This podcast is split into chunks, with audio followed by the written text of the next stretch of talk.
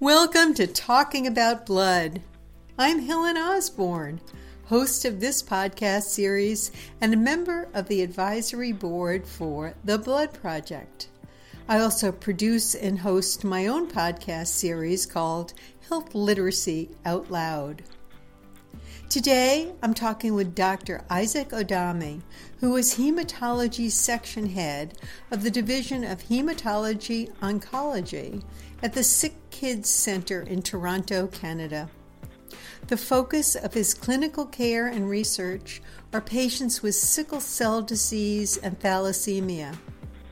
Among his many accomplishments, Doctor Odame is Medical Director of the Global Sickle Cell Disease Network. This network builds on enduring collaborations between clinicians and scientists worldwide to further research and advance patient care, particularly in parts of the world with the heaviest disease burden. Welcome to Talking About Blood, Isaac. Thank you very much, Helen. Let's start at the very beginning. Can you explain for all of us, just overall, what is sickle cell disease? So sickle cell disease is um, an inherited disorder of of blood, the protein in blood that makes our blood look red, hemoglobin. Okay. And the abnormality is inherited, which if the patient uh, has the disorder, their hemoglobin, rather than staying fluid throughout the passage of blood uh, in the body, sometimes forms a gel.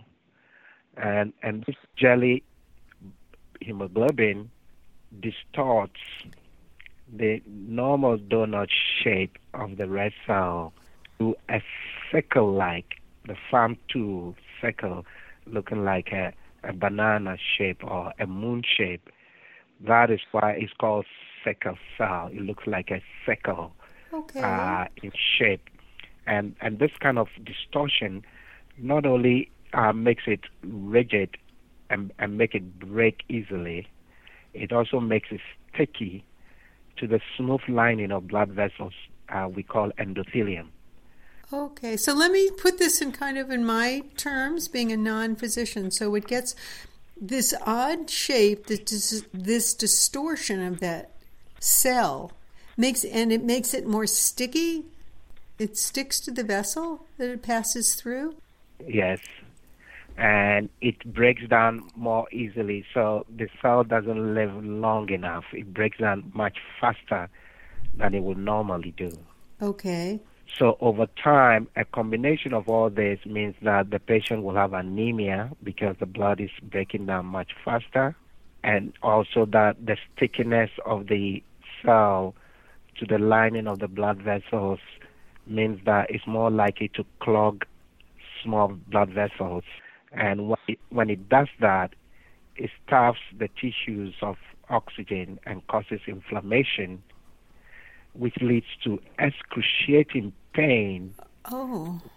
to be a hallmark of sickle cell anemia, so-called vaso-occlusive pain episodes, or some call it pain crisis. A pain crisis. And this is lifelong? This starts in children? It starts in children. When we are born uh, in the womb, we have a different kind of blood, which slowly switches to adult blood soon after we are born. And so the sickle doesn't manifest until a few months after birth. But from that time on, this process happens throughout the life of the patient. And it's always so painful. It, it comes it comes, it comes in, in spells, so they, they don't have pain all the time. But from time to time, they get these spells of excruciating pain, which is the number one reason they seek care in hospital. Is this, well, I'm speaking from the U S, you're in Canada. How prevalent is sickle cell disease in either of our countries or other places around the world? So it turns out that this variant of hemoglobin, or this mutation, arose thousands of years ago, and over time spread in areas where malaria is endemic, because it turns out that if you have just one copy of this gene mm-hmm. in your system, you are more resistant against malaria infection. As a result, over time, people who have just one copy, we call them carriers. They, they don't. You need two copies to have the disease. If you just have one copy, you actually actually have a survival advantage.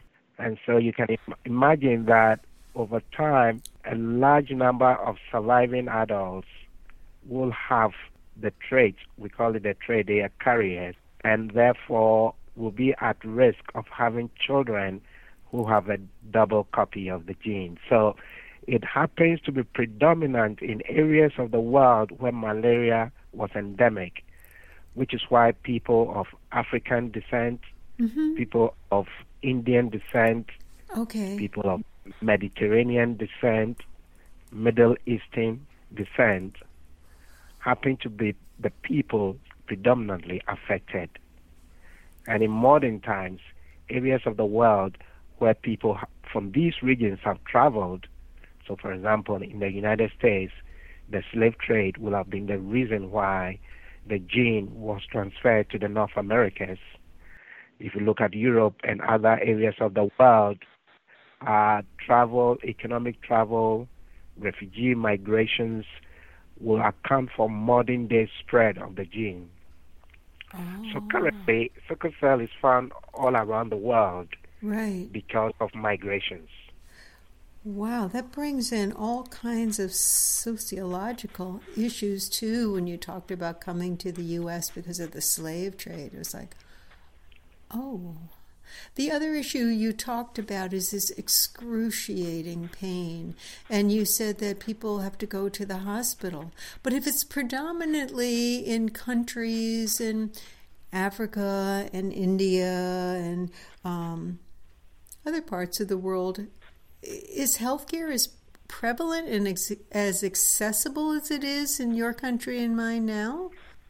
So that's the challenge with sickle cell anemia, where the disease is, is most pre- pre- prevalent, mm-hmm. where the burden is heaviest, happens to be regions in the world where resources for diagnosis and treatment are limited. And that is the reason why we formed the Global Sickle Cell Disease Network, to highlight this challenge, to accelerate the pace of partnerships with counterparts who live in those parts of the world, so that we can improve research and advance clinical care for patients in those regions. So whereas in North America, maybe in the United States, there may be one hundred thousand patients. In Canada, maybe there may be up to about uh, six to seven thousand patients. In a country like Nigeria, every year, over a hundred thousand are born every year with the disease. Wow! So, the whole complement of the total number of sickle cell patients living in the United States are born in a year in Nigeria. Oh, I am kind of coming out almost at a loss for words. Can you tell us about the treatment for it? So a child might go into the hospital and maybe you're treating his or her pain, but what other kinds of treatments, what progress is happening? So it turns out that the thing that threatens the lives of children born with this disease, it's not so much the pain. The pain is excruciating and it's very discomforting. Mm-hmm. But one aspect of sickle cell anemia also is susceptibility to infection, because these children lose the function of the spleen, which is an organ in the belly, on the left side of the belly, that actually filters the blood and participates in fighting certain infections. Mm-hmm. A notable one is a pneumonia bug called the pneumococcus. Mm-hmm. So it turns out that sickle cell children are very susceptible to getting disseminated infection from this bug. And that is the reason why we do newborn screening in the richer parts of the world, because by detecting them early, one can give them antibiotics, penicillin, to prevent this infection. Okay, and every flare-up, do you have to be treating the infection? So so you try to prevent the infection, and when they are sick with fever, they have to be seen in hospital to make sure that they don't have infection in the blood, which will require treatment. That is a major threat to their lives. But then the pain that occurs is something that requires treatment in emergency departments, because it has to be treated uh, quickly. And that is where sickle cell patients face challenges, whether they are young or old, when they go to emergency departments, because sometimes their pain is not as well recognized and their pain is not treated promptly enough. And this is an area of angst for sickle cell patients across the world, that somehow their pain is not believed and they're not given treatment promptly enough. Oh. And in fact, there is clear evidence that sometimes they, they, they feel that they are being discriminated against in being able to access care. Because train, pain is so subjective too, right? Exactly, exactly. Pain is a subjective thing. It's not something that you have a, an accurate measure of. It's not something that you use a tool to measure. So you've got to believe the patient when they say they have pain. Otherwise, there's distrust and there's a, a kind of a, an adversarial relationship between the patient and the provider. And these are issues that really we are working hard to try to improve. I'm hearing from you so many issues beyond the physiologic, beyond the medical, just all the sociologic and the communication ones and the subjectivity and the value judgments and all of that. In some of the areas where of the world where healthcare is least accessible.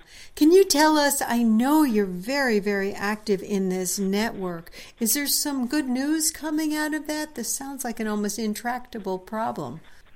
Yes, some good news is coming out of it, because really um, what these systems need is strong advocacy, and advocacy um, uh, from the public, advocacy from providers, that tries to make an impression on governments to have the will to provide the healthcare resources to treat patients.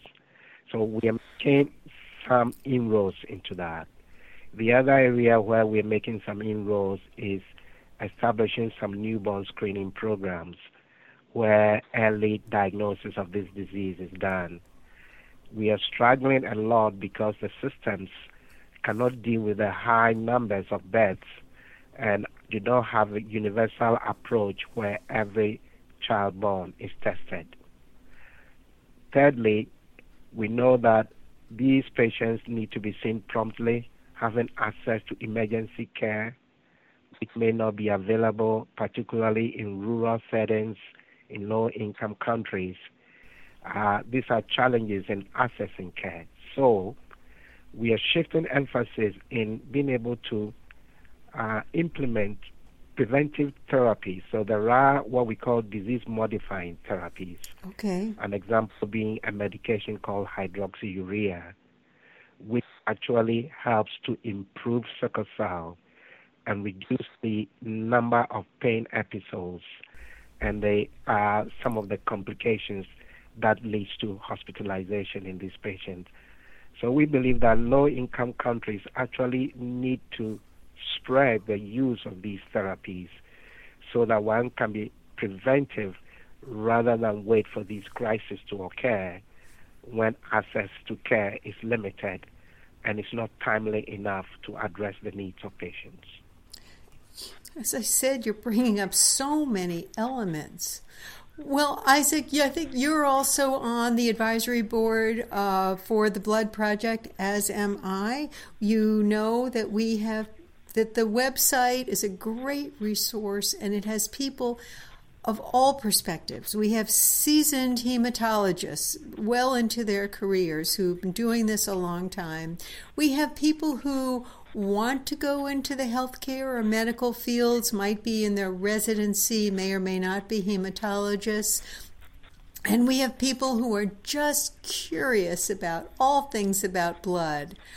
I'm curious, from your perspective, what can all of us do about this worldwide problem, especially in those low-income countries, about sickle cell disease? Maybe we'll start from the top. What can uh, practicing physicians do about this? Someone who's been working at this a while, what would what would be on your wish list? What would you like them to know or do?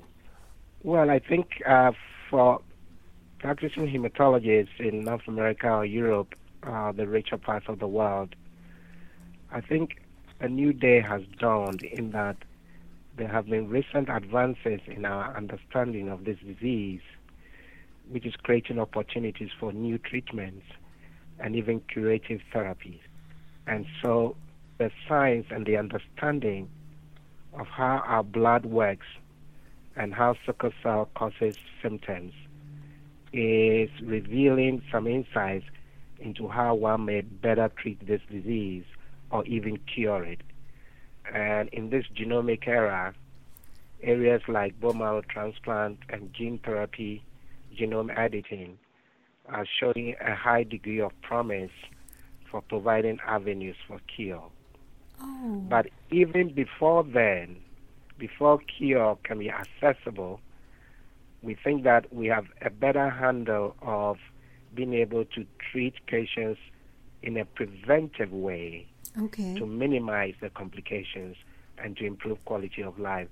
So I will say to young and up-and-coming hematologists that the field is ripe for young uh, doctors and other professionals who really want to use the best of science to provide better care for these patients and to provide a fulfilling career to people who feel that they are making a difference to patients' lives. So sickle cell disease is not what it used to be maybe twenty years ago. Mm-hmm. There's a lot of advancement.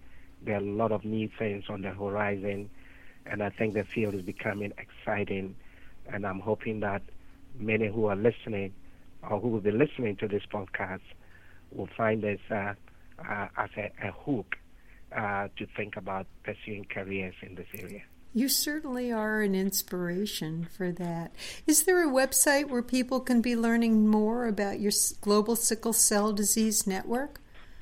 Yes. If if they go to global sickle cell disease dot org, uh, we have a, a website that provides some information about what the mission of the network is, event, uh, news and stories about what is happening in other parts of the world, particularly in low-income countries, and what events are taking place to try to bring um, clinicians and scientists together.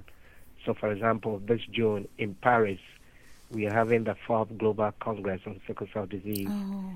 That will be discussing the best science, and not only that, how it even affects low-resource settings where the disease burden is heaviest.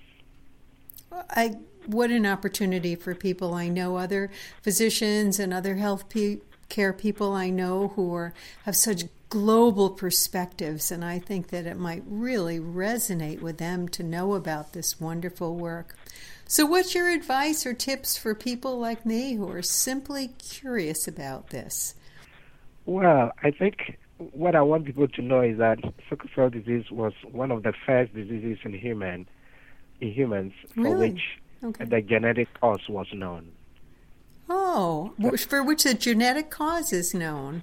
Huh. Yes, yeah, yeah, so, so it, it, well, well before we even understood modern molecular biology, we knew we knew the protein abnormality in sickle cell disease. It's taken us so long to get to where we are, primarily because this disease is more prevalent in parts of the world where the resources for research and clinical advancement are limited.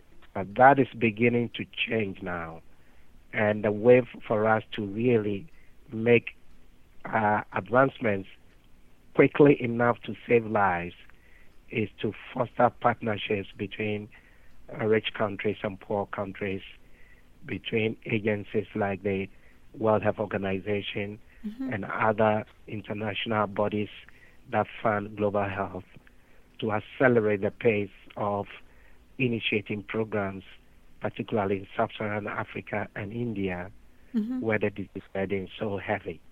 And so I'm hoping that people like yourselves will become aware of it, and with the awareness will be engaged in any effort that requires support for programs in low-income countries.